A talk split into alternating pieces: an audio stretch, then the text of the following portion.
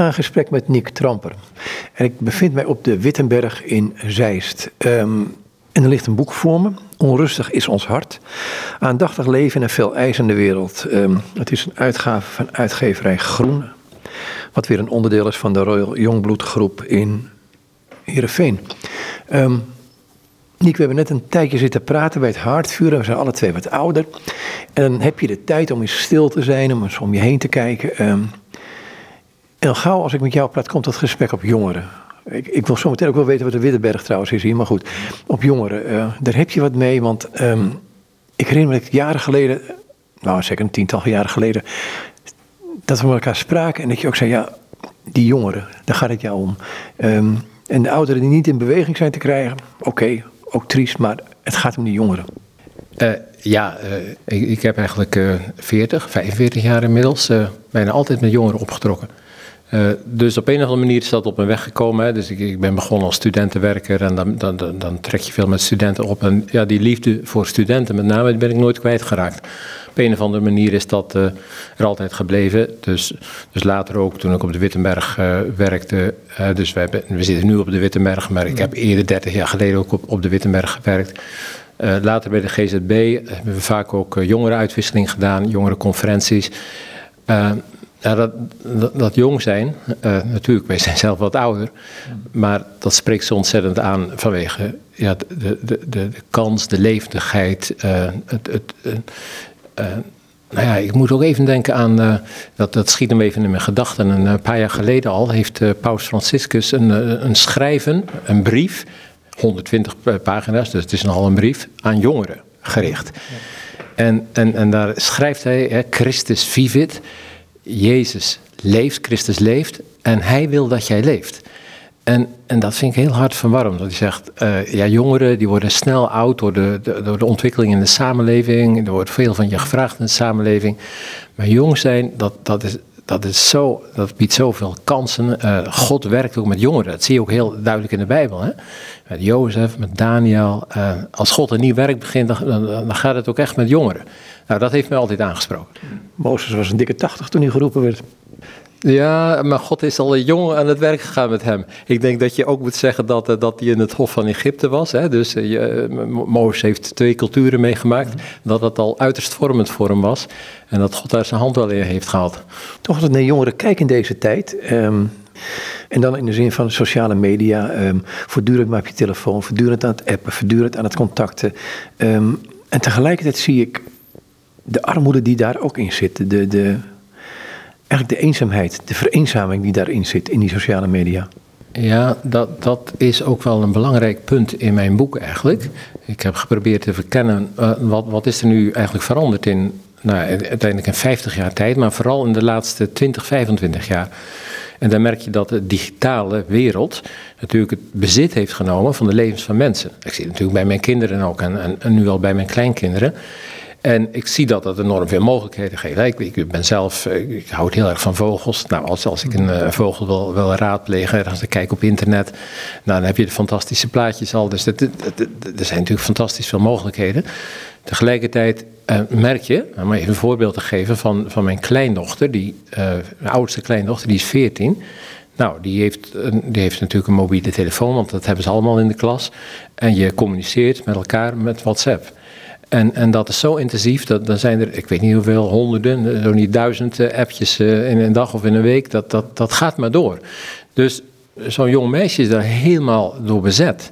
Dus dat is een soort wereld, ja, apart, dat uiteindelijk de eigenlijke wereld wordt. Nou, daar heb ik wel, nou ja, op een bepaalde manier een soort bezorgdheid over. Dat kun je natuurlijk dan zeggen als ouderen. En daar ben ik wel op ingegaan in mijn boek ook. Wat zit hier eigenlijk achter? Er is natuurlijk ontzettend veel contact daardoor. Maar is dat echt contact? Geeft dat ook een stuk verbinding? Ja, je onderzoekt dat in je boek. Eh, we zijn al meteen met je boek begonnen. Uh, komt het op de Wittenberg terecht, denk je? Nee, nee oké, we kunnen het daar wel over hebben. Want dit is wel de context waarin het boek eh, is ontstaan. In deze, deze setting, de Wittenberg. Nou, dan vertel er eerst maar wat over. Wat is de Wittenberg op dit moment? Waar zijn jullie mee bezig? Want ik ben hier ontvangen in een retraitecentrum. Wat, wat ik in een klooster wel begrijp, maar ja. Hier, een jongensinternaat is dit geweest, vrij onrustig. Ja, dat, dat was het tot, uh, tot 1980. Mhm. Daarna heeft de Reformatorische Bijbelschool, hè, dat zijn de roots van de Wittenberg, later is de Wittenberg gaan, gaan heten. Uh, dat is natuurlijk altijd een Bijbelschool geweest. Maar wat kenmerkend is voor de Wittenberg, heeft altijd een leefgemeenschap vastgehouden en volgehouden. Dat is eigenlijk het unieke ook wel, een, een jongere leefgemeenschap. En dat is tot op de dag vandaag eigenlijk een uh, ja, heel belangrijk uh, onderdeel. Dus wij wonen hier met, nou, pakweg, uh, 95 voornamelijk jonge mensen. Wij vormen dus een beetje de uitzondering, mijn vrouw en ik. De, zeg maar van 18 tot 35 ongeveer. En deze jonge mensen vormen eigenlijk, nou, vind ik zelf wel een unieke leefgemeenschap. Die ook echt wel bloeit, waar heel veel gebeurt. Waar we getijdengebeden hebben, elke dag. Drie getijdengebeden, morgen, middag en avondgebed. Uh, waar small groups zijn, waar iedereen is ingedeeld. Wij ook, we doen daar ook aan mee. Waar een woensdagavondprogramma is, waar veel ondernomen wordt. Ook diaconaal, kerstpakketten, actie wordt voor de elf flats in Zeist. Nou, dat, dat is een belangrijk, dat is eigenlijk het hart van, van de Wittenberg.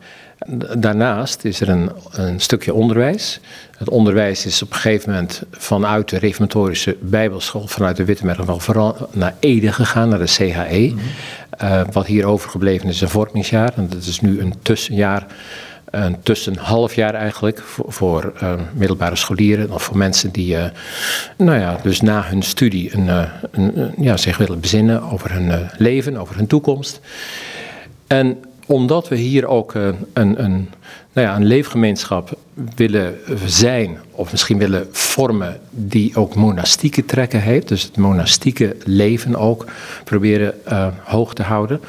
Uh, ontvangen we hier ook gasten. Dus we zitten hier in een, ja, zeg maar de, de, als je voor het gebouw staat, de linkervleugel. Daar is het wat stiller over het algemeen. Daar hebben we een, een huiskamer en een kapel en een refter of een eetzaaltje. En daar ontvangen we dus heel vaak gasten. En met hen uh, hebben we een inhoudelijk programma. En, en organiseren we dus retraites. Maar monastiek, is dat, is dat dat enige gedeelte wat je ervan pakt? Of heeft het ook een monastieke regel? Heeft het ook, eh, wat moet ik me verder bij voorstellen? Kijk, ik ben, nog wel wat kloosters geweest, maar dit herken ik. Voor een deel dacht ik dat het vroeger een klooster was toen ik hier binnen kwam lopen. Tegelijkertijd denk ik, als ik jou zo wil praten, nou, dit is wel iets meer dan dat. Eh, sportvelden hier? Ja, nou ja, dit, dit, dit is een. Uh, misschien zou je het kunnen noemen een protestants klooster, maar wat zeg je dan eigenlijk? Hè? Ik vind het zelf een unieke plek. Het gebouw heeft die uitstraling, het heeft iets kloosterachtigs, iets monastiek. Maar het monastieke zit me denk ik vooral ook in de getijdengebeden. En die, die vormen het hart eigenlijk van de leefgemeenschap. Dus waarin we dagelijks bidden, uh, nou dat is voor de Wittenberg zelf, voor de kerk, voor onze familie. En zo hebben we eigenlijk elke dag um, een punten van voorbeden. Maar ja, eigenlijk willen we proberen hier, dus met elkaar, en dat, dat, dat, dat, dat proberen we vooral als monastieke team, hè, waarin we dat, dat monastieke proberen ook vorm te geven, een soort ja, tegencultuur te vormen, een, in beweging te zetten tegen een ja, heel consumerende of producerende samenleving. Uh, of we dat tij kunnen keren, dat, dat, nou ja, die illusie heb ik niet. Maar wel iets van, uh, ja, van dat ontvankelijke, van dat dankbare leven, uh, dat, dat daar iets van vorm krijgt. Goed, het ontvankelijke leven, dat is ehm, niet het maakbare leven. Nee, absoluut niet. En ik heb ook niet de illusie dat we dat hier kunnen maken. Maar hier is, hier is wel een bodem, een vruchtbare bodem in de leefgemeenschap.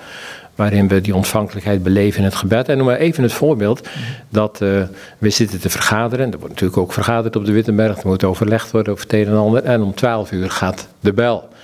En dat is de bel voor het middaggebed. Dan denk je, ja, we moeten eigenlijk nog maar even iets afmaken. Maar nee, dan stoppen we en we, voegen ons naar het gebed en we zijn stil en we luisteren naar het woord van God.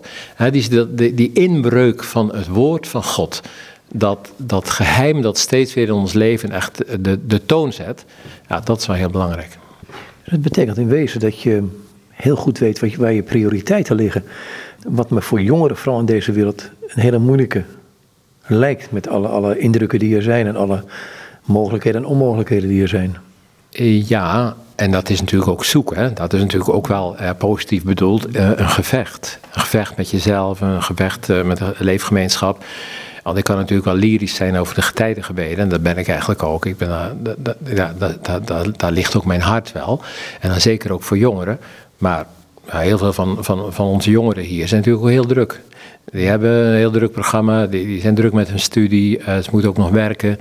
Nou ja, dan ben je moe en dan ga je nog een getijdengebed doen. Uh, nou ja, dat, dat, is ook wel makkelijker om dat niet te doen. Of s morgens lig je uh, op bed even wat uit te rusten. En uh, nou ja, dan is acht uur, zeker op zaterdagmorgen, toch wel behoorlijk vroeg voor een getijdengebed. Dus dat, dat, dat, dat is ook wel een ja, gevecht met jezelf, waarin proberen we elkaar mee te nemen met vallen en opstaan. Ik geef naar die vergadering toe. Die vergadering, een drukke vergadering. En dan kom je het getijdengebed in en dan zit je hoofd nog vol van die vergadering. En dan? Ik vond, dat is de praktijk van alle dag, denk ik. Ja, dat, dat is zeker zo. En, uh, en dat, dat, vraagt een, oefening. Je moet dat uh, meerdere keren doen. Je moet dat meerdere keren in de week doen. Uh, liefst elke dag om te begrijpen wat dat betekent. Dus alles loslaten, want dat kun je niet makkelijk van jezelf. Nou ja, dat, dat, dat vraagt een oefening, dat vraagt ook een, een stukje instructie. Hè. We, we, helpen elkaar erin, proberen ook in de leefgemeenschap duidelijk te maken van hoe ga je die stilte in. Want stilte kan ook bedreigend zijn. Hè? Stilte kan ineens een ontzettend veel ruis in, in, in je gedachten. Is het misschien om je heen is het allemaal stil, maar van binnenuit komt er dan een heleboel uh, naar boven aan gedachten. Uh, ja, vaak proberen we ons wel te richten met een lied en met het woord van God op een tekst waarin we onze aandacht proberen gevestigd te houden. Dus we doen die oefening met elkaar. Maar dat is wel inderdaad een oefening die niet zomaar vanzelf spreekt. Daar heb je gelijk in. Ja, de meeste herrie, zegt mij wel, zit van binnen. Ja, absoluut. Daarom uh, heet mijn boek ook Onrustig is ons hart. Mm -hmm. Er zit heel veel ruis.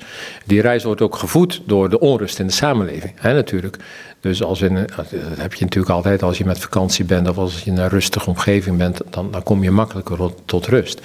Maar de oefening is juist om midden in het leven, midden in de drukte van je bestaan, om iets van die rust te ervaren. Want God is er, Hij, hij spreekt, uh, ik, ik word stil om, om, als het ware de grond wat voor te bereiden, zodat het zaad van zijn woord daarin kan vallen. Ja, dat klinkt allemaal een beetje plechtig, maar dat, dat gebeurt wel ook in, in hele korte momenten. In een minuut dat ik even in, in de kapel kom en ineens een andere uh, sfeer ben, uh, waar ook de kaars wordt aangestoken, uh, waar de woorden die vertrouwd zijn klinken. Midden op de dag komen tot u, om u te eren zijn we hier. En dan ineens kom je ook in een, andere, in een ander ritme en ineens komt de stilte over je. Je zegt God is er. Is dat zo? Ja, um, of we dat altijd ervaren is het tweede. Dat diepe geheim van zijn aanwezigheid. Ik vind altijd uh, machtig of magistraal de, die opening van het evangelie van Johannes. Hè. Johannes doet dat op, op, op zijn manier. Iets, iets over die voorgeschiedenis van Christus. Het woord uh, was God, het was bij God. En het is gekomen tot het zijne. En de zijnen hebben hem niet gekend, hebben hem niet aangenomen. Christus is het licht dat ieder mens verlicht. Dus in die zin denk je dat, dat je vanuit de diepte van het evangelie kan zeggen dat Christus uh, alles draagt door uh, zijn kracht. Hij was het woord door wie alles is, door wie alles gemaakt is. En dat, ja, dan zeg je natuurlijk heel, heel veel dingen die we eigenlijk ten diepste niet begrijpen, maar wel dat, uh, dat diepe wonder, dat alles wat er is en dat ik er ben, uiteindelijk is omdat hij er is. Je zegt omdat ik er ben, ik heb het boekje gelezen. Ik, moet ik heb niet helemaal gelezen. Ik heb de hoofdzaken denk ik gelezen, maar sommige dingen wat sneller doorheen gegaan. Want het is ook een beetje een naslagwerk, vind ik, wat je gewoon kunt, ter hand kunt nemen. En um, over een hoofdstukje kun je dus nooit een jaar doen, bij wijze van spreken.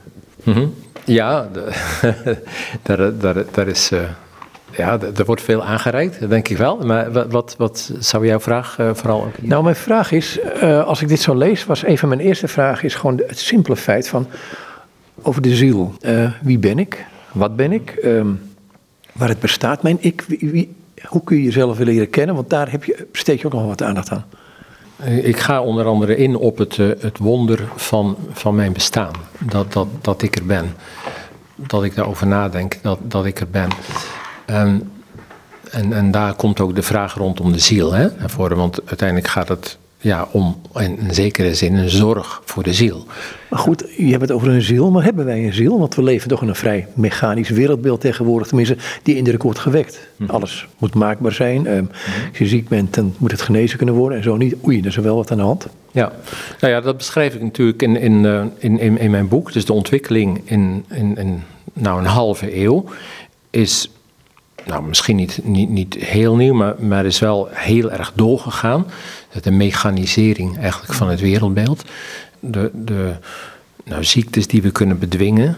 Hoewel in coronatijd moeten we ons dat maar eens uh, afvragen of dat inderdaad wel lukt. Dus maar dat, dat we het kunnen beheersen, dat we kunnen controleren, dat we alles eigenlijk kunnen begrijpen, dat we alles naar onze hand kunnen zetten. Dat is natuurlijk niet alleen van, van, de, van de afgelopen eeuw, dat is al jaren aan de gang. Dat, dat hoort eigenlijk bij de moderne tijd, waarin het denken en het waarnemen een, een, ja, een, een machtige verbinding vormen. Maar ik heb zeker in in de ontwikkeling van een internetsamenleving, waarin ontzettend veel contacten mogelijk zijn, maar eigenlijk heel weinig verbinding is, waar eigenlijk ook heel veel tijd beschikbaar zou moeten zijn, want alles is natuurlijk heel efficiënt, maar waarin heel veel stress is, waarin ook heel veel geld in omloop is, hè, want dat, dat moet je gewoon zeggen, er is ontzettend veel geld en toch is er gebrek aan van alles wat essentieel is voor, voor ons mensen, als de zorg, goed onderwijs, tekort aan leraren, maar ook een veilig huis, een thuis, liefde, rust. Nou, dan kom je op het, op het vlak van de ziel. Dat is natuurlijk een, een diep geheim wat de ziel is. Hè? Hebben wij een ziel? Uh, als je in de Bijbel uh, ziet, vooral ook in de psalmen, dan, dan zie je dat de dichter soms spreekt tot zijn ziel. Ik zeg tot mijn ziel. Of mijn ziel hoop op God. Dus dat is niet zomaar mijn ik, dat is misschien nog iets diepers. Wat is dat eigenlijk? Ik probeer dat ook te verwoorden in mijn boek. De ziel is dat in een mens dat ontvankelijk is voor niet voor wat we kunnen meten en wegen en, en, en rationaliseren, maar een diepere werkelijkheid voor het eeuwige, voor God. Dat wat in ons de verwondering opwekt. Dus ik, ik, ik, ik breng de ziel ook dikwijls uh, in verband met, met verwondering of met dankbaarheid. Uh, dat, dat is de, ja, dat moet je dan zeggen, de faculteit in, in een mens, dat dat kan. Dat de verbinding is ook met de eeuwige. Met, met de eeuwige God, dat er, dat er iets van een besef is. Er is meer dan alleen wat ik zie.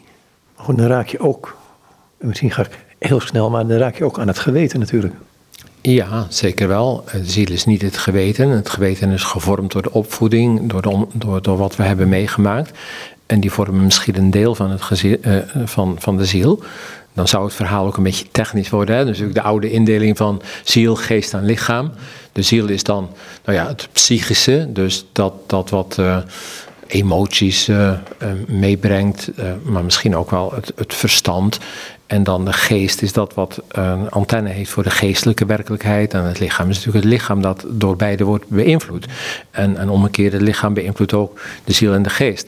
Maar misschien dat ik hier ziel ook meer een eenheid zie van ziel en geest. Waarin een mens komt tot, uh, nou, tot dingen die, denk ik, in onze tijd nou net niet te koop zijn.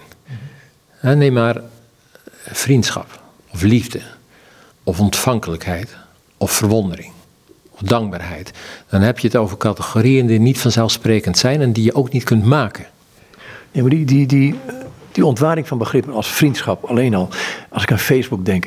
Maar dan kun je iemand tot vriend maken, unfrienden of ontvrienden.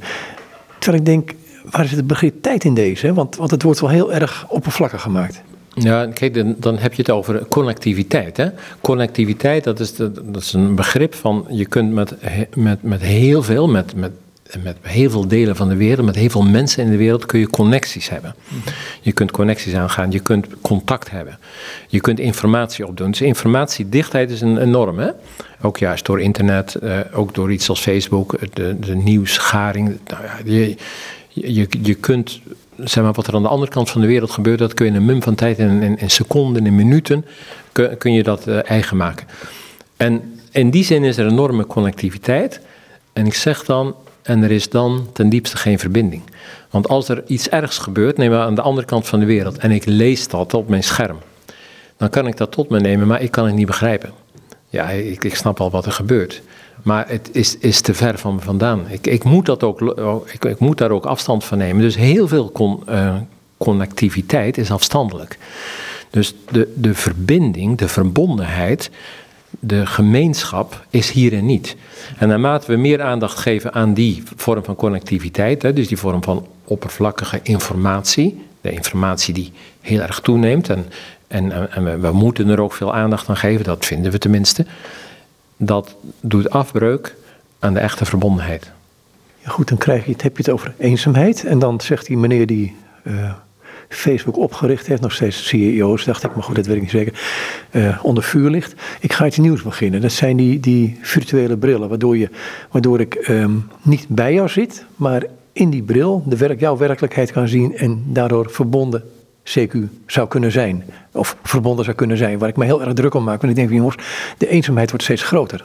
Ja, eh, ik heb dat ook in mijn boek eh, met eh, nogal wat literatuurgegevens aangetoond. Onder andere door een, een, boek van Norina Hertz. Mhm. Norina Hertz is niet de eerste beste, econoom, professor. ook heeft ook in Amsterdam gedoseerd, maar in Londen.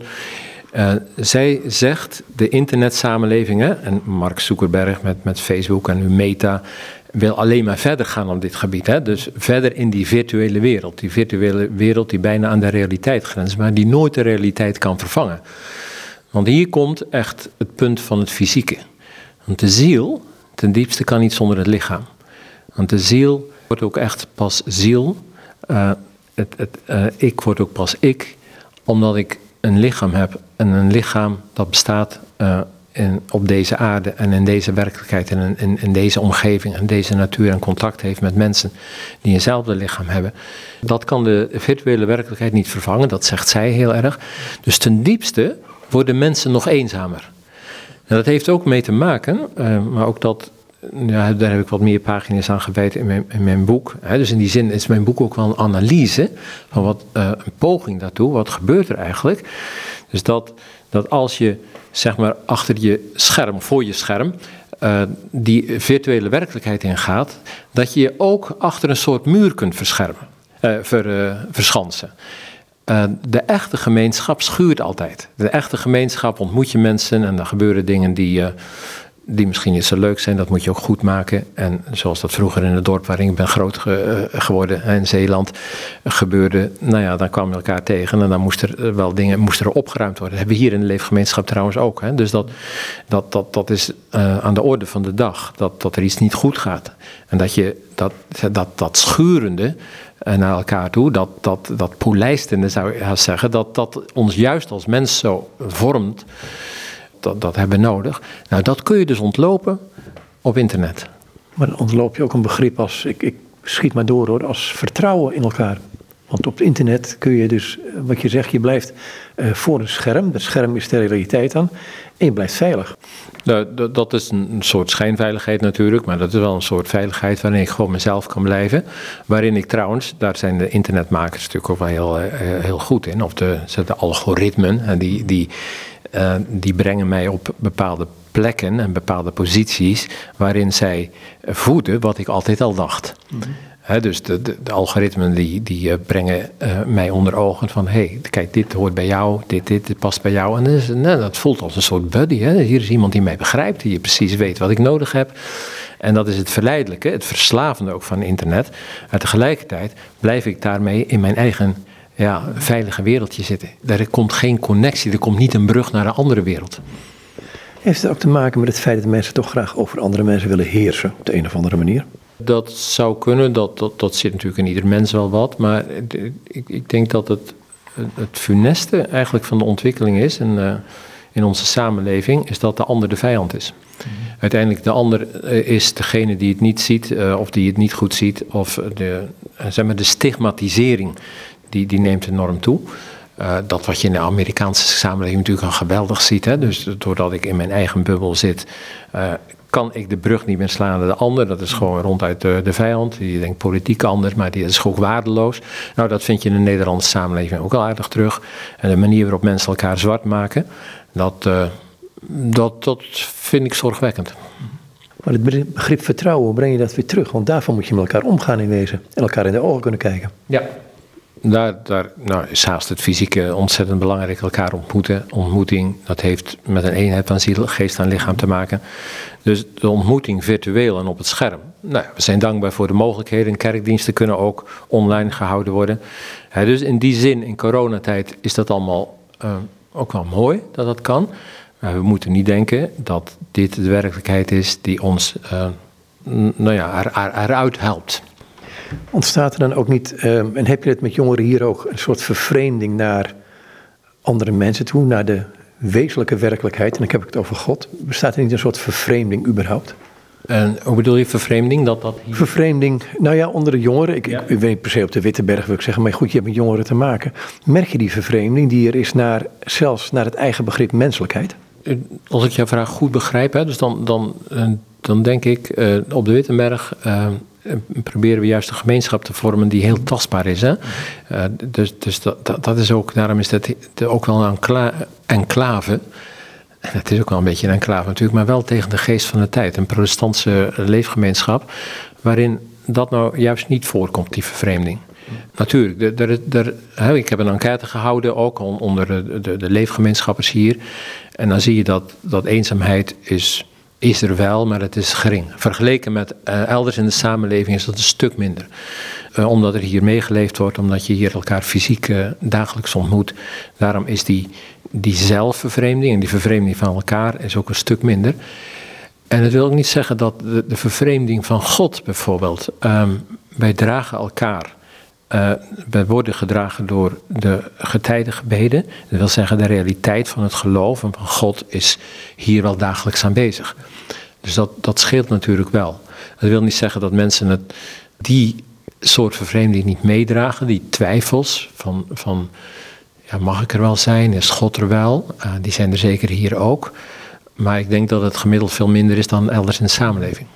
Hoe zou het komen? Ja, dat, dat, dat heeft denk ik toch te maken met een soort tegencultuur, waarin de, de, de, de, de fysieke uh, werkelijkheid van de verbondenheid in een leefgemeenschap aanwezig is. Uh, dat denk ik wat in, in de gemeenschap van een gemeente.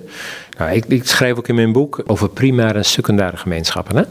Dus primaire gemeenschappen, dat is bijvoorbeeld een dorpsgemeenschap, dat is een gemeente, dat is zo'n leefgemeenschap als deze. Secundaire gemeenschappen, dat zijn tijdelijke gemeenschappen waar je, waar je even voor kiest. Sportclub, maar misschien ook een school.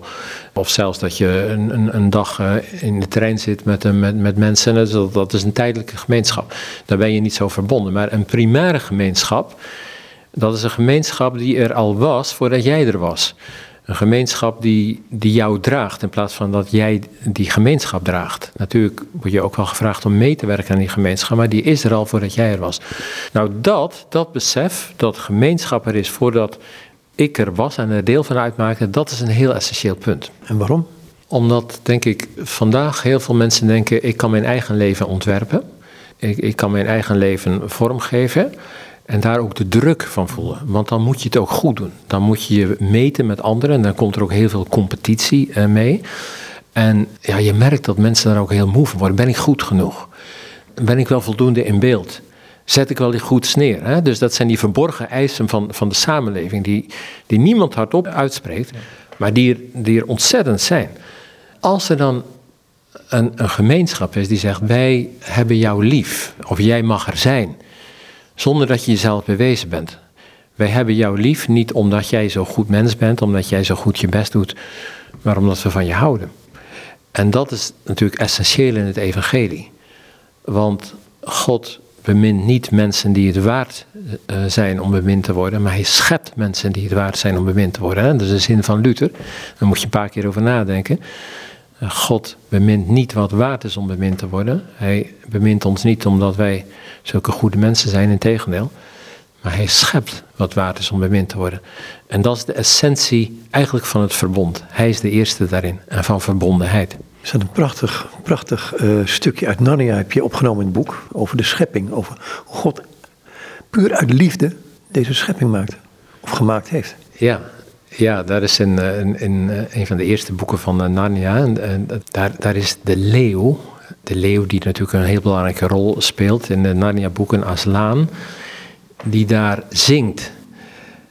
En de jongen, dit, dit, het is natuurlijk ja, echt fantastisch, ook voor kinderen geschreven door C.S. Lewis. Gregory, die hoort de leeuw zingen. En dat, is, dat zingen, dat, dat is ontroerend. Dat gezang, dat wordt ook steeds helderder en mooier. En door dat zingen komt er een werkelijkheid. Ineens komt, er iets van, van een bekleding op de bergen. Er komen bomen, er komen bloemen. En, en dat is eigenlijk het, ja, het zingen van ja, het woord. Het woord, uh, ja, zo, zo lees ik dat niet of zo hoor ik dat. Eigenlijk, eigenlijk moet je dat niet uitleggen, maar moet je dat gewoon tot je nemen. Dat, dat diepe geheim dat, dat God heeft gesproken. En C.S. Lewis zegt eigenlijk, hij heeft gezongen. En toen kwam de schepping er. Is, is dat wat jullie hier misschien wel beogen door het stil zijn, door de getijdengebeden, om dat op te vangen wat God in stilte zegt, of misschien wel zingt? Ja, wij merken dat stilte is een schaars goed en dat is een heel kostbaar goed.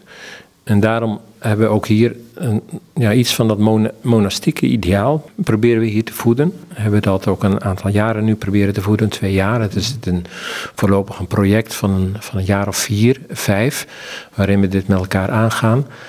Maar het luisteren, het luisterende leven, het hebben van een oor, de ontvankelijkheid voor de woorden, of zeg dan maar het zingen van God, dat diepe geheim dat Hij spreekt. Nou, dat, dat is in de samenleving steeds minder aanwezig. En, en ik heb in zelf in mijn eigen leven heb ik meegemaakt hoe God heeft gesproken in mijn studententijd. Dat ik de woorden van God, dat die tot mij doordringen, dat, groot, drongen, dat grote wonder van zijn stem, van zijn lied, dat resoneert in je hart. En dat ik heel lang heb tegengehouden. En dat proberen we hier ook met jonge mensen eh, te beleven en opnieuw te beleven en hen daarin ook mee te nemen. Dat stil worden, maar het is niet alleen maar stil worden, dat voeden van het hart, die ontvankelijkheid, die wel toebereide aarde, zoals dat plechtig heet, waarin het zaad van zijn woord kan, kan vallen en waarin vreugde komt. Is het dan zo, ik ga even weer naar die vergelijking van C.S. Lewis toe, dat op het moment dat je dat zingen ontwaart, daar ontvankelijk voor bent, dat, stilte van God, dat je daar ontvankelijk voor bent, dus een aanwezigheid, dat dan de werkelijkheid zoals je hem ziet ook een ontkleden of een omklede werkelijkheid wordt? Uh, nou, misschien even, even een persoonlijke noot hierin.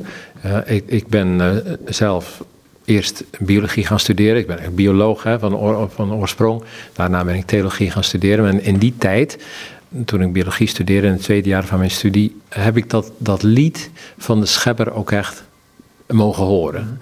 En is dat gaan resoneren in mijn ziel, zal ik dan zeggen. Dat, dat, dat, dat heeft mijn leven echt heel erg veranderd. Maar wat, wat dan opvallend is, dat is niet alleen dat je relatie tot God, maar je relatie ook tot de dingen.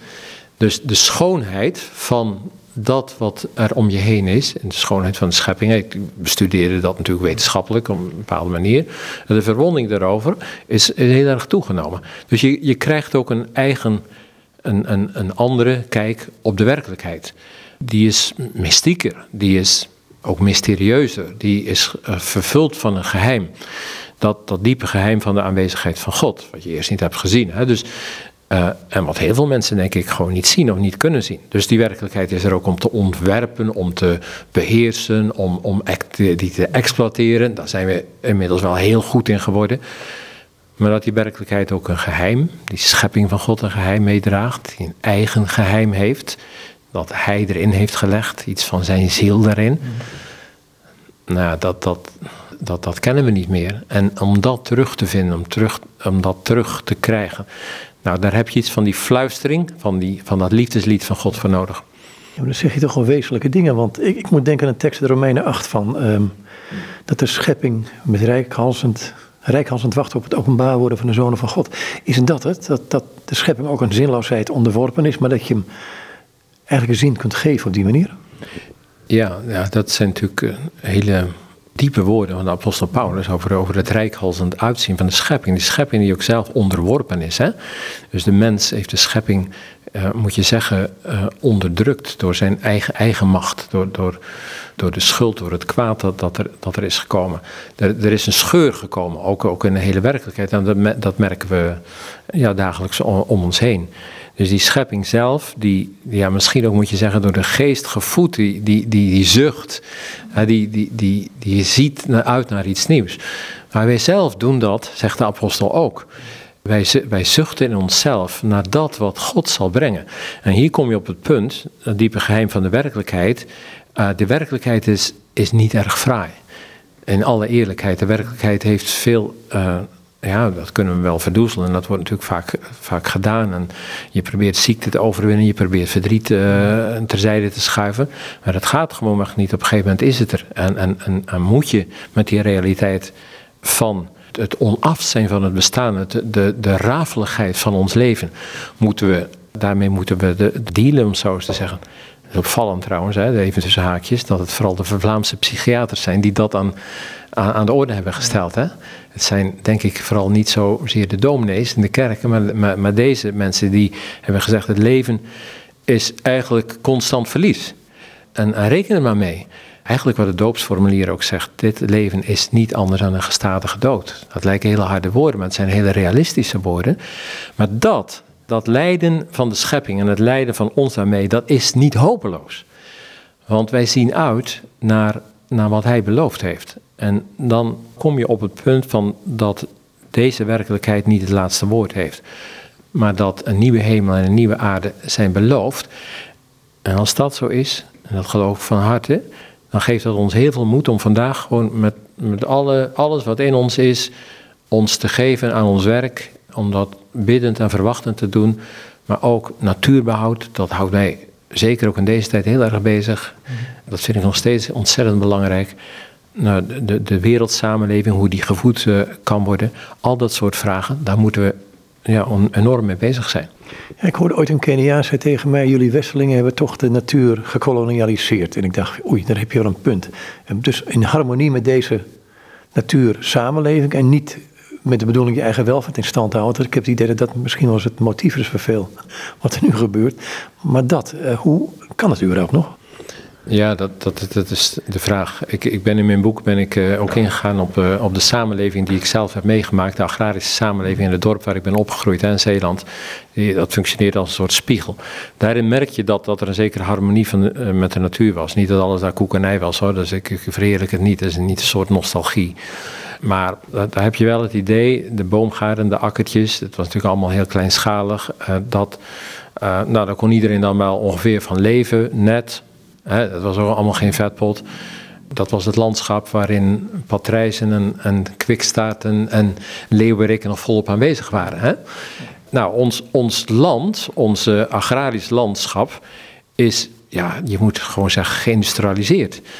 Dat is natuurlijk ook schaalvergroting, door schaalvergroting gekomen. Daar is economische groei is sterke uitdaging geworden. En om die productie te verhogen, is er natuurlijk heel veel gebeurd, kunstmest enzovoort. Nou, je kunt dat allemaal beschrijven, je kunt dat helemaal in beeld brengen.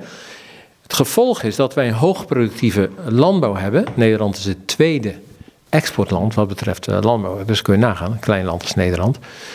Maar dat is, gaat wel ten koste van alles wat ons uh, ook vreugde kan, kan verschaffen in de natuur, in de schepping. Dus, en ook het samenleving. Dus kan dat nog terug? Ik zie heel veel goed bedoelde en kleinschalige pogingen waarin weer uh, ja, toch naar natuur-inclusieve landbouw wordt gestreefd. Ik was een tijdje terug bij een uh, vergadering van de Zeeuwse Milieufederatie en een, een, aantal andere belangengroepen, waarin heel mooie voorbeelden in Zeeland zelf uh, werden, werden getoond. Dus dat geeft me dan altijd wel weer moed, maar nou ja, de economie wint het toch meestal wel. En de vraag is of het tij nog te keren is, inderdaad. Ja, er gebeurt in die, die kleine landbouw, als ik het zo mag noemen, die kleine projectjes, gebeurt nog iets anders. En het is dat je weer teruggaat naar, en dat proberen jullie hier ook, dacht ik, naar de traagheid van het bestaan. Ja, iets van die traagheid. Hè? Dus de, de, wat, wat heel erg opvalt is in, in onze samenleving dat. Hè, neem maar even de factor tijd. Uh, als ik kijk naar mijn vader toen hij 50 was, uh, werkte hij tot zaterdagavond. En zondag was de rustdag. Nou ja, dus hij had een, wat was het, 50-urige of 60-urige werkweek. Toen ik 50 was, had ik, een, ja, toen had ik geloof ik een 36-urige werkweek uh, officieel. Mm Was ik in dienst van, van de zendingsorganisatie. Of was ik al bij de gemeente, maar hoe dan ook. Nou ja, dan, dan, maar ik had de indruk dat ik drukker was dan hij. Nou, mijn kinderen werken vaak parttime. Uh, en, en, beide partners werken dan in een gezin. Maar ze zijn veel drukker dan ik. Terwijl wij in, in, na 50 jaar zouden we heel veel, hebben we heel veel tijdsbesparende instrumenten. Zoals printers en, en mobiele telefoons en, en, en nou ja, noem maar op, en wasmachines. Maar we zijn gestrester dan ooit. En hoe komt het dat zoveel mensen moe zijn? En hoe komt het dat zoveel mensen burn-out zijn? Dus, en dat was al voor de coronacrisis, dit wat je nu zegt? Ja, dat was al voor de coronacrisis. Laat staan uh, in de coronacrisis. Dus we hebben echt wel nou ja, een probleem in, in, in onze samenleving. Hoe, hoe, kunnen wij, hoe zouden wij dan leven? Hoe kunnen wij dan, dan leven? Dan moet er echt vertraging komen. Dan moeten we de kunst van het wachten moeten we meer gaan beheersen. Anders dan raken we met z'n allen burn-out.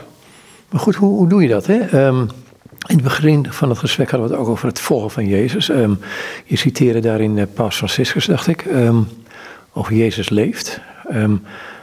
maar hoe volg je Jezus in concreto in deze maatschappij? Want het is natuurlijk wel makkelijk om te zeggen, hè, een paar woorden in een boekje, maar goed, ik ga zo meteen weer naar de bus toe. Ik moet hier lopen naar de bushalte toe. En dan, uh, hoe volg ik Jezus daarin?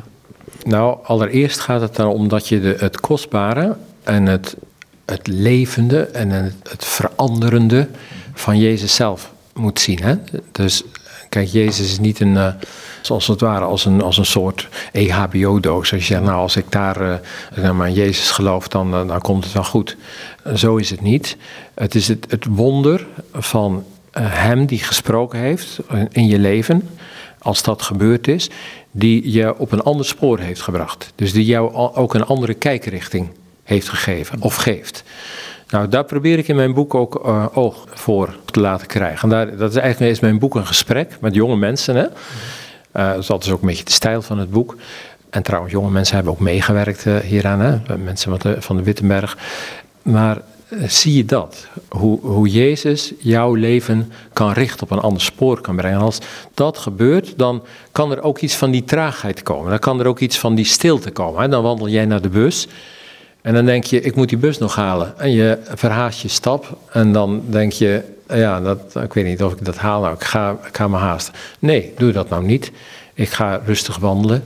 En ik weet dat, dat, uh, dat, ik, dat ik de tijd nu heb gekregen om even om me heen te kijken.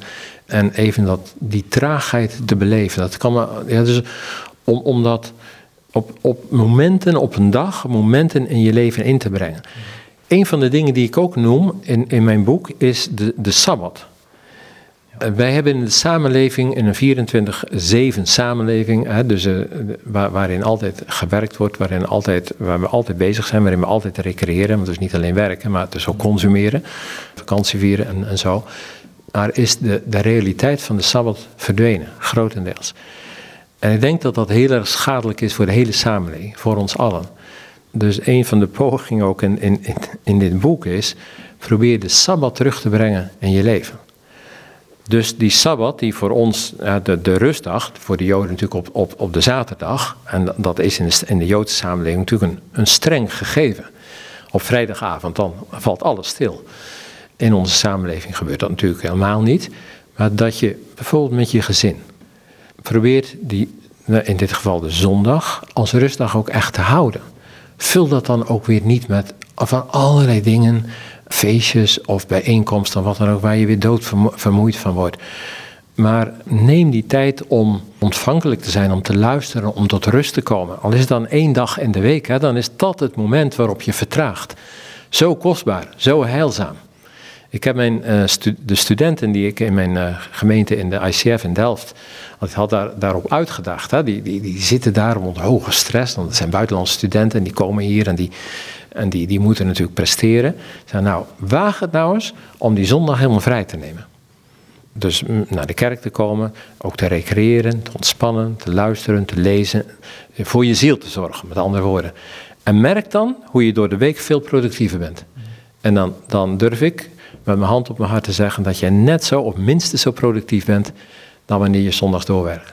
Kan ik het alleen maar mee eens zijn. Tegelijkertijd sluit er ook iets anders naar binnen als je zegt tegen mensen van oké, je moet er tijd voor nemen. En het woordje hebben we nog niet gehad, maar het is ook een woordje wat, um, wat ik trouwens helemaal geen vervelend woord vind, maar goed, het, het woord verveling. Ja, verveling, dat, dat, ja, daar zou je veel over kunnen zeggen, maar voor mij heeft dat vooral te maken met de kunst van het wachten. Uh, probeer, ik even uit te leggen.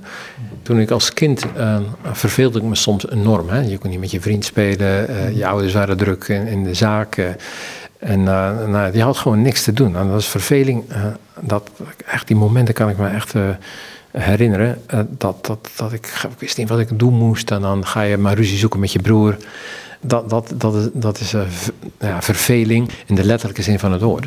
Ik denk in, in deze tijd dat mensen niet zozeer die vorm van verveling uh, meemaken. Er is altijd wel om handen, je kunt altijd wel ergens op je telefoon kijken. Er is, er is altijd wel verstrooiing, zeg maar. Maar verveling is uh, in deze tijd veel meer de, het ontbreken van de, van de kick. Het ontbreken van, yes, nu, nu gebeurt het. -hmm. En het is heel gek, maar naast de rusteloosheid, hè, dus de, de spanning, de stress in onze samenleving, is er ook, ook veel verveling. Dat soort verveling, waarin mensen niet meer uh, de, de yes-ervaring uh, hebben, en da daarna wel naar zoeken, en daarna verlangen en, en zich verveeld voelen. Je hebt het over die kick, dat merk ik zelfs uh, hoe sommige mensen over kerkdiensten praten. Er moet iets gebeuren. Dan zeg je, hallo, er hoeft helemaal niks te gebeuren. Ja, dan kom ik dus inderdaad weer op de, op de kunst van het wachten. Dat wachten betekent dat er niet per se iets gebeurt. En, en dat die wachtenstijd, waarin ik graag zou willen dat er iets zou gebeuren, dat er iets zou veranderen. Je kennen allemaal natuurlijk dat je in de wachtkamer zit bij de dokter en denkt, hé, wanneer ben ik nu aan de beurt? En anderen die worden al opgeroepen. Hoe zit het? Is er een fout gemaakt? Ik probeer daar de vinger achter te krijgen. En dan ga je weer, hè, dan probeer je als het ware die, die zaak naar je hand te zetten. Zo is dat heel vaak in het leven, ook bij hele langere, lange wachtmomenten, ook bij moeilijke momenten. Maar om die tijd ook te gebruiken voor je hart.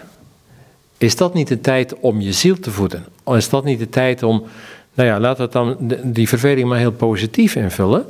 Om stil te zijn, om te rusten.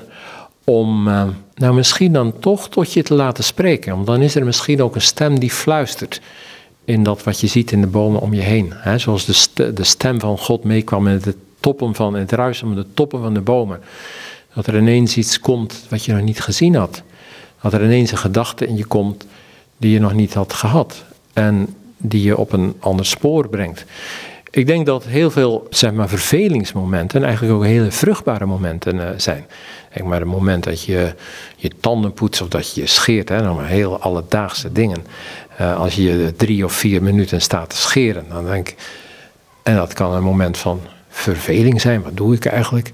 Ik doe niks, maar ineens komen er gedachten, komen er inzichten. En uh, dan, dan is dat moment eigenlijk ook een moment van verveling en tegelijkertijd is het heel vruchtbaar. Een ander woord wat mij, mij naar binnen komt, als je dit zo allemaal zo zegt, is het woordje zingeving.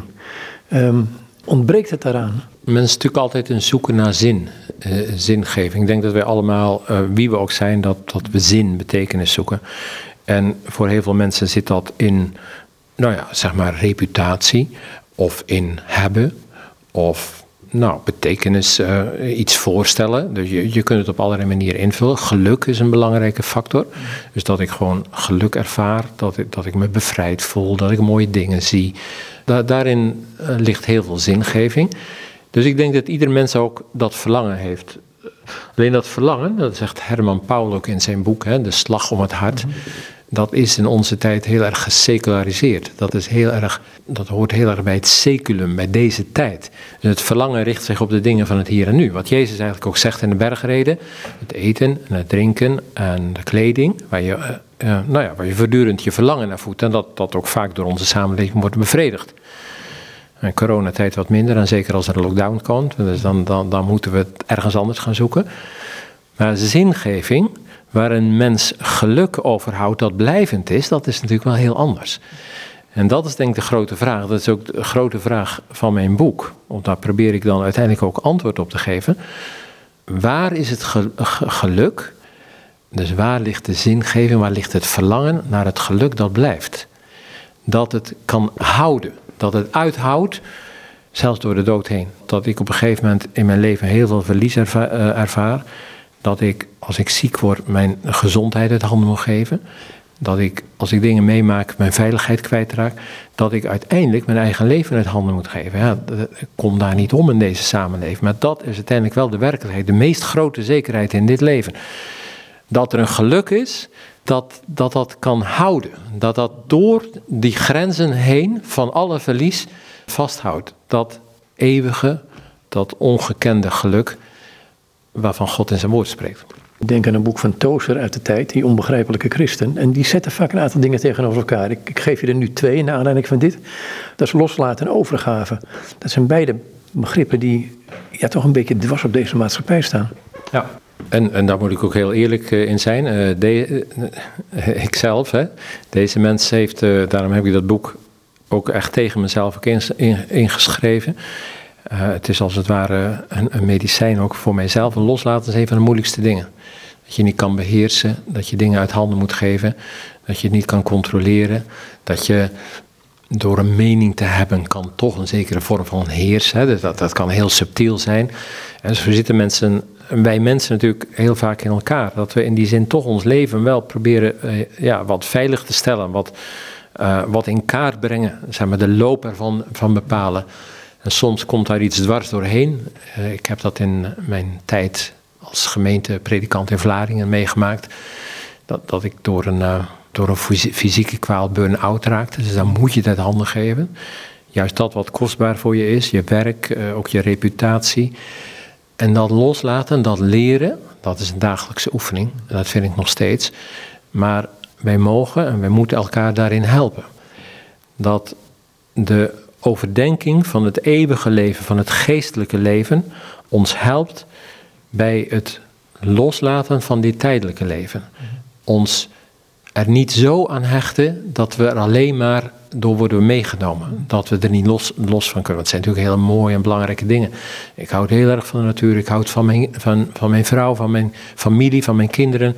Van de boeken die, die, die we hier in deze kamer hebben. Dus er is zoveel waar je van houdt, wat je heel moeilijk los kan laten. En toch dat er iets is wat dat overstijgt. Nou ja, dat is een dagelijkse oefening. Kom je ook bij die overgave aan nou, ik kan het anders zeggen. Dit is ooit een zendeling geweest. Ik dacht, een van die, van die jongens die toen naar het Amazonegebied is gegaan onder de Elka's. Je kunt niet vasthouden wat je toch gaat verliezen. Nou, Augustinus die zegt dat in een preek over Psalm 39. Uh, eh, een heel fascinerende preek trouwens. Hè, daar gaat het over uh, nou, een mens verzamelt. Die, die brengt bijeen, maar men weet niet waar, uh, waarop men de hoop zegt. En dan heeft hij een hele ja, concrete preek. En hij zegt, nou, vroeg of laat is het zo dat je bezit je verwijdert van jou. En dan misschien is het al gebeurd. Hè? U bent naar de preek komen luisteren, zegt Augustinus dan. Maar wie weet, wie kan garanderen dat er nu niet een inbreker in je huis is. En die, die, die jou alles ontfutselt. Wellicht wordt uw hart nu onrustig. Zegt hij dan. Dat is ook, ook nog humoristisch ook. Maar hij zegt, een tweede ding is wat er gebeurt. En daar kunt u ook zeker van zijn. Dat u zich verwijdert van uw bezit. Dus er zijn veel dingen op de aarde, bijna alles, waar uiteindelijk u een scheiding zult ervaren tussen datgene en, en uzelf. En daarom zegt hij, ik wijs u een weg die veel belangrijker is, die veel houdbaarder is. Investeer in dat wat niet vergaat. En dan, dan, dan, gaat, dan werkt hij dat verder uit in de preek. En uh, nou, dat is ook, ook, ook, mooi om te zien. Ja, hoe zullen we dat dan doen? Hij zegt, de, de Vader in de hemel, de Heer des huizes, heeft voorraadschuren en breng het maar bij hem. En hoe zullen we dat dan doen, zegt u? Geef het aan de armen, deel het uit. Hij weet het wel op te bergen, hij weet het wel te bewaren, hij zal het voor u bewaren. Nou ja, zo hè. Eh, nou, het zijn natuurlijk wel, ja, wel mooie woorden, maar voor ons, in onze samenleving, in, in een hoge economische samenleving, zo ge, uh, gefixeerd op groei, is dat uiterst moeilijk. Ja, dit is verstikkend bijna waar wij mee leven, in die zin. Ja, wij, kunnen het hele groeidenken en het hele groeimodel, dat kunnen we nauwelijks meer uit onze uh, haarvaten halen. En daar is de omkeer van nodig. Daar is, daar is echt, ja, dat, dat noem ik ook gewoon bekering. En die bekering, een laatste vraag, die overgave daarbij. Um, ik heb het begrepen dat hij heer over je leven wordt. Dat je eigenlijk iets van je, wat je denkt, wat van jezelf is, in handen geeft aan iemand die er veel beter over kan schikken, in wezen, over kan waken. Maar dat het ook een liefdesband is. En dat in die overgave ook die die liefdesovergave ook een enorme vrijheid zit. Ja, kijk, als, als alles wat ik heb en alles wat ik ben, als dat uiteindelijk van Hem is. Waarom? Omdat ik niet van mezelf ben. Hè? Dus ten diepste bezit ik mezelf niet eens. Hè? Maar dat, wat, wat de Heidelbergse catechismus zegt, wat is dan nou werkelijk je, je troost, ook de troost die als enige overblijft, is dat ik, dat ik gewoon niet van mezelf ben, maar dat ik van Hem ben. En dat, dat heeft te maken met, met die liefdesband, die, die is er gekomen. Dat betekent ook alles wat ik heb en wat ik ben, dat dat ja, van hem is.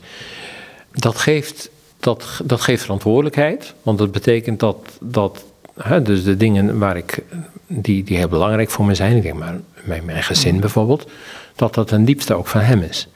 Dus dat ik daar ten diepste ook niet over kan beschikken, hoe lief ik mijn geliefden ook heb, maar ten diepste dat ze ja, bij hem zijn, van hem zijn. En in die zin ook in zijn handen mag geven en moet geven. Maar dat dat steeds ook die oefening is. Ik heb dat in, in het gemeentewerk bijvoorbeeld, was dat voor mij ook wel. Dat vond ik heel belangrijk. Uh, vond, voelde ik me ook heel verantwoordelijk. Maar dat God op een gegeven moment zegt, die gemeente is niet van jou. Die is van mij. Christus is de eigenaar van de gemeente. Hij is het hoofd van de gemeente, niet jij. Jij hoeft je niet het vuur uit je sloffen het lopen. Dus het geeft dan een zekere verantwoordelijkheid, maar het geeft ten diepste, als ik het werkelijk geloven mag, ook een enorme ontspanning. Want dan, dan, dan is hij het hoofd, dan staat hij er voor garant, dan neemt hij de verantwoordelijkheid en dan moet ik het ook telkens weer uit handen geven. Soms moet hij me dat ook wel een beetje uit handen slaan, in alle eerlijkheid. Mhm. En dat doet hij dan soms ook wel, hè, tegen, tegen alle beter weten in. Maar dan is het bij hem veilig. Zoals me net, hey, ik dank je voor dit gesprek. Uh, ja, we kunnen over veel meer dingen doorpraten, maar de oh, tijd zit er... uren doorpraten. Ja, maar eh, ik hoor dan te zeggen, ja, de tijd zit erop. Maar goed, dat vind ik ook zo'n goedkope, want, want als de tijd erop zit, zijn we dood. Maar goed. Ja, nee, fijn om, om, om uh, zo van hart tot hart te kunnen praten over diepe dingen, eigenlijk van het leven ja, dat mysterie van, van zijn aanwezigheid, dat, dat, dat, dat hij er is, dat wonder van genade, dat ik, dat ik het daarom en dat wij het daarom ook mogen zijn. Uh, ja, dat, dat blijft alleen maar over. Goed, nogmaals, dankjewel. Graag gedaan. En dit zijn Niek Tramper. En met hem was ik in gesprek op de Wittenberg, over de Wittenberg, maar ook naar aanleiding van een boekje wat hier geschreven is. Onrustig is ons hart, aandachtig leven in een veeleisende wereld. Een uitgave van uitgeverij Groen, onderdeel van de Royal Youngblood Publishing Groep in Heerenveen. Goed, nogmaals, het is over dit gesprek met Nick Tramper.